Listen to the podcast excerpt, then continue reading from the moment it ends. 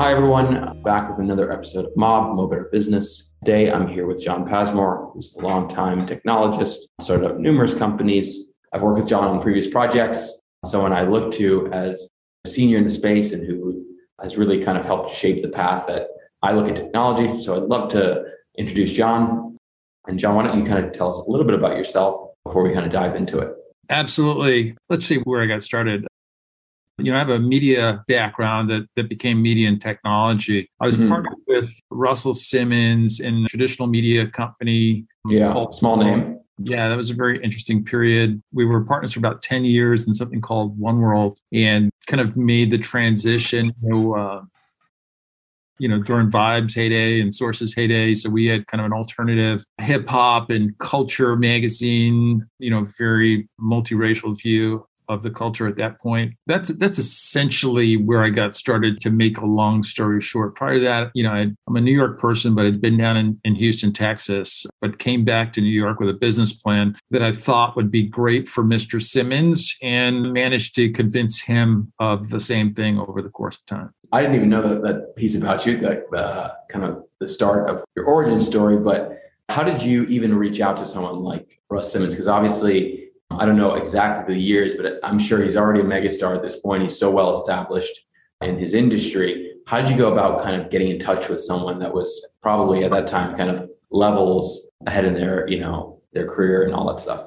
I always thought as an entrepreneur that there's always a way to contact virtually anyone. And I, I pretty much still believe that with yeah. activity. With Russell in particular, I had a magazine in Houston, Texas, and he was on the mailing list. So he, I know, you know, whether he looked at them or not, most people actually look at their mail, especially a magazine's got pretty people in it. And so when I had a, a specific offer, one of my tricks actually is to FedEx something to somebody because I think everybody, even an assistant, doesn't know if FedEx if they could just throw it away. Um, so yeah. they always run the FedEx by the actual person to say, "Is this interesting? Do we need this?" So I knew that he had seen what I'd sent because I FedEx, you know, a couple of things to him. Wow. And you know, at that point, you know, Russell was still kind of out and about a lot. And I don't know if it was Providence or luck or whatever, but we ended up at a couple of the same events. And then I could just introduce myself. Hey, I'm the crazy guy from Texas that's been FedExing you stuff. And, you know, I think, especially in the urban community, people kind of respect a little bit of a hustle. Yeah, um, definitely.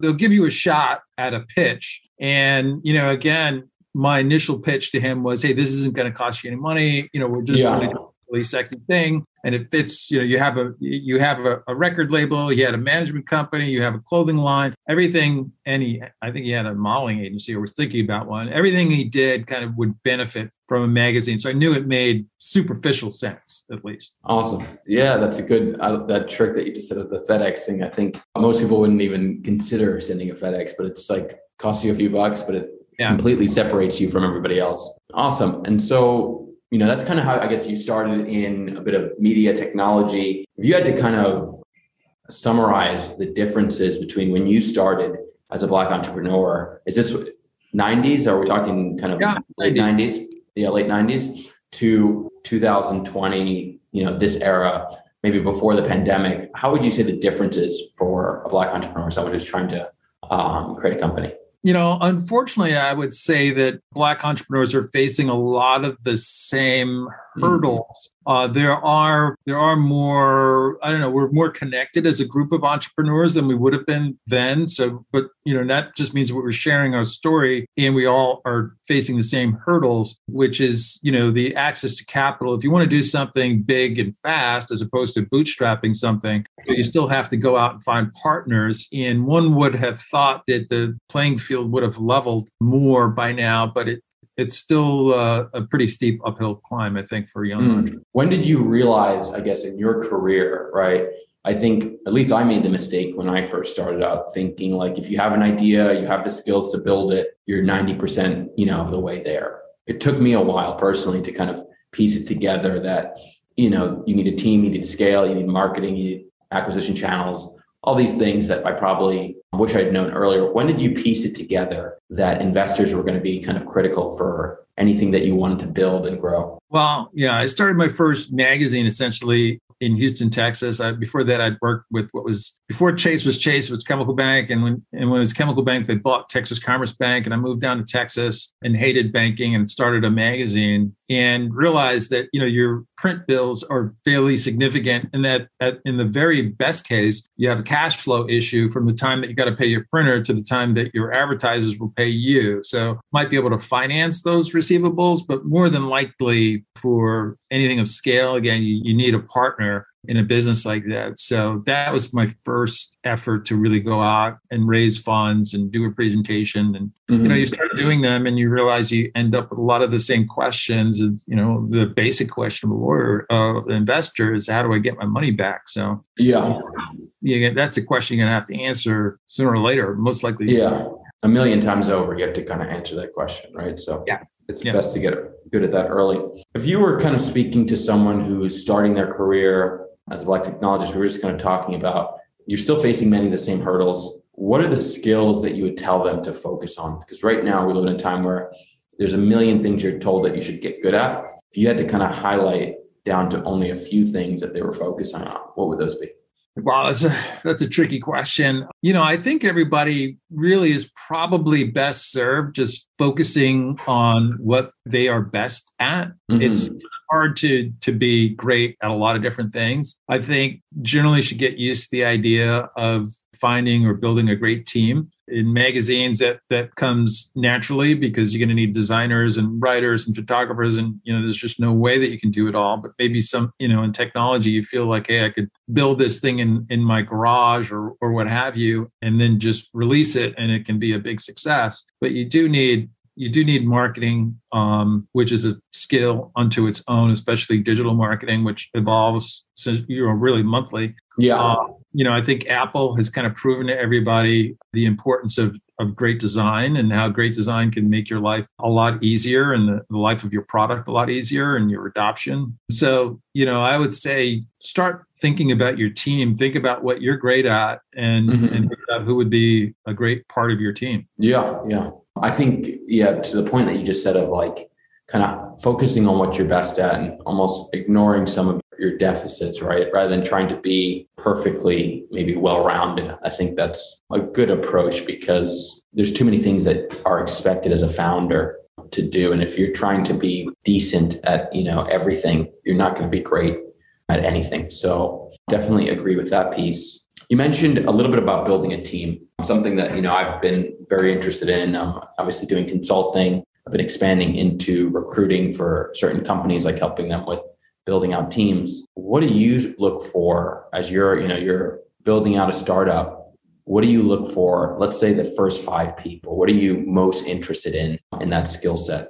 It's tough, but you kind of recognize, you know, people who are kind of stars or who are really good at what they do. Uh, whether yeah. it's a, a salesperson who you're like, wow, that you know, you know, I just watched this guy do a sales pitch, and I, I could never do it that way, and I could see why that you know person's going to mm-hmm. be successful so you can kind of see different aspects of somebody or a great designer and then ideally if you're talking in the startup space kind of want to find folks that maybe have had some startup experience. If somebody's used to hey i get a check every two weeks or every month and it's always there and my health insurance is good they might be a little surprised you know by the you know any kind of bumps that you have as a startup. And you know one of the things you can pretty much be assured of is that your plan is not going to go according to plan as a startup. Something else is going to happen. And you know having a team that's willing to roll with that is yeah. uh, make your life a lot easier. Mm. so looking at that same question from the opposite perspective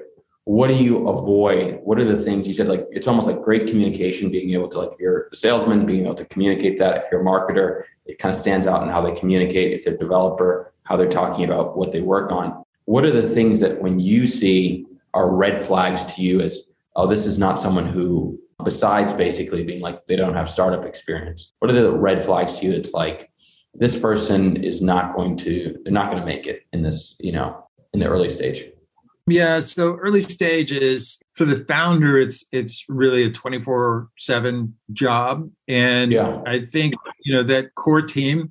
You know, if you email somebody at nine o'clock at night and you can't reach them until you know business hours the next day. I'd say that's that's an issue because your business is going to be you know a lot of things happen at off hours for young companies. Yeah. So you know and you know depends on the age. So some people have families and they really can't juggle their family and, and business at odd hours and you know you don't want to discriminate against somebody but you know you kind of need you know if, if you have an issue with your site at 10 p.m you kind of need it fixed by 10 15 or 11 and you know you don't want to hit your cto and have him reach out to you the next day. Yeah. Um, it's just not going to work.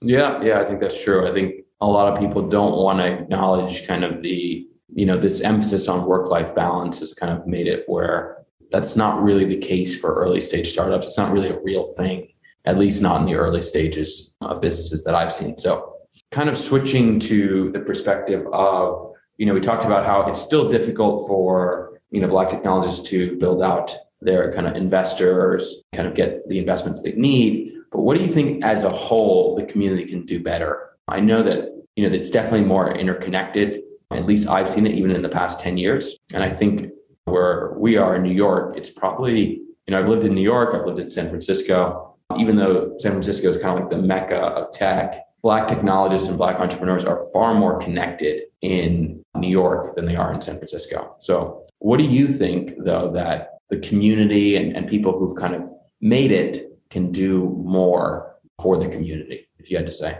Yeah, I think the community has really developed pretty well. You know, I think that as young entrepreneurs, you kind of need, you know, there's like like think and grow rich, like these classic things about the things that you need to do or the, the way that you need to be in order to be successful. Basic stuff like think and grow rich. It's like, yeah, if you could be in a, you know, and it's hard to pull off at all times, but like even a stable personal life because you're going to be 24 7 entrepreneurially if mm-hmm. you have like this rocky thing happening in the background it really actually impacts you and your ability um you know to kind of focus down and and you know you're competing you know you're unless you invent something that's completely new you know you're kind of competing with a lot of other folks. Like you know uh, today i'm in boston you know you got harvard and mit so no matter what you've done or what you're attempting to do there's probably somebody really smart with a really good team that's trying to do something similar and you have to kind of compete with them. So just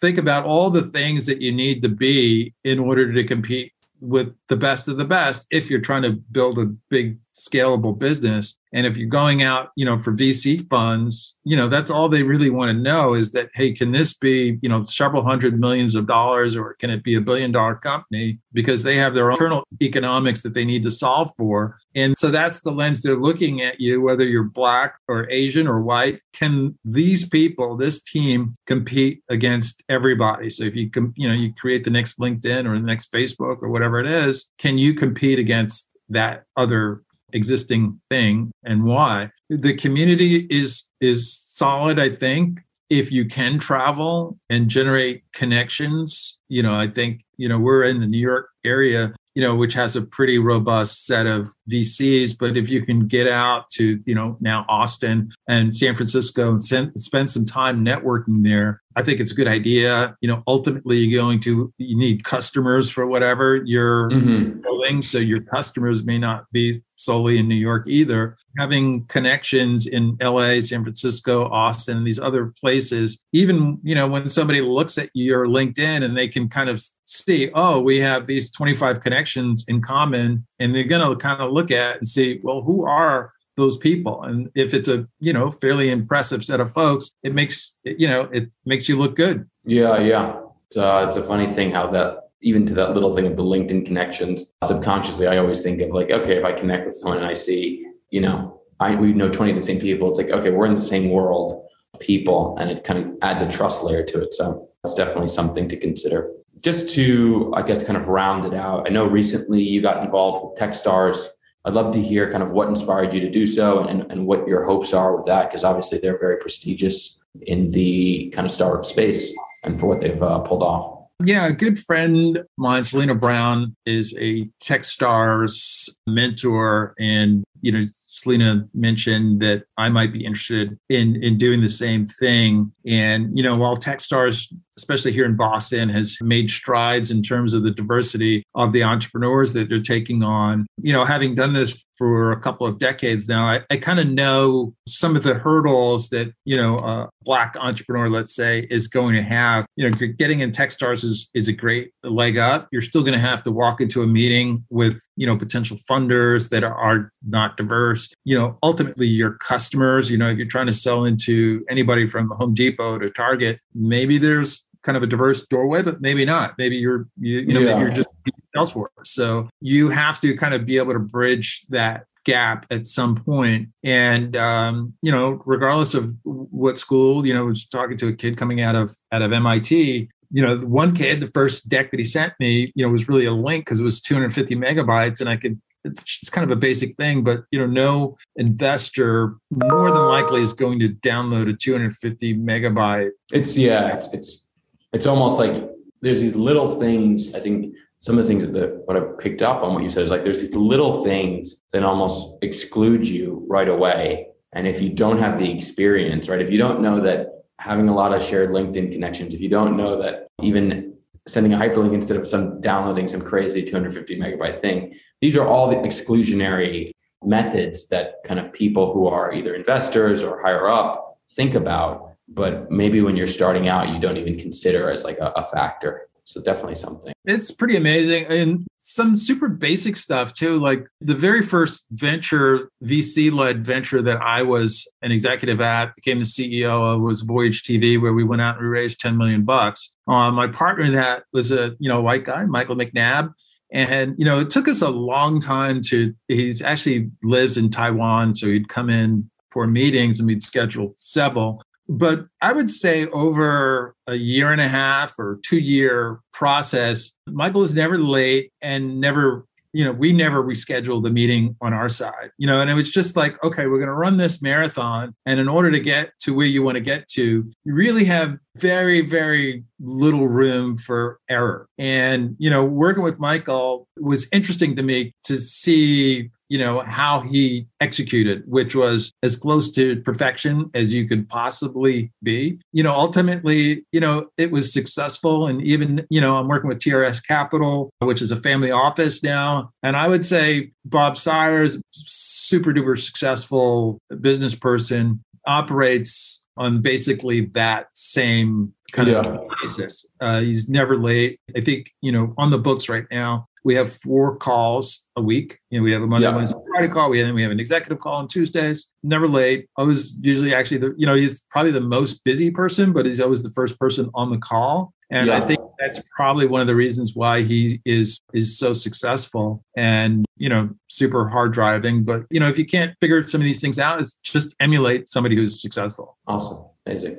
So yeah, thank you again, John. Uh, honestly, there's so much here that people can kind of pick apart and kind of dive into. I'm sure we could talk for much longer about these things. Some things I didn't even know about your story that it was great to hear today. But I want to say thank you again for you know taking the time.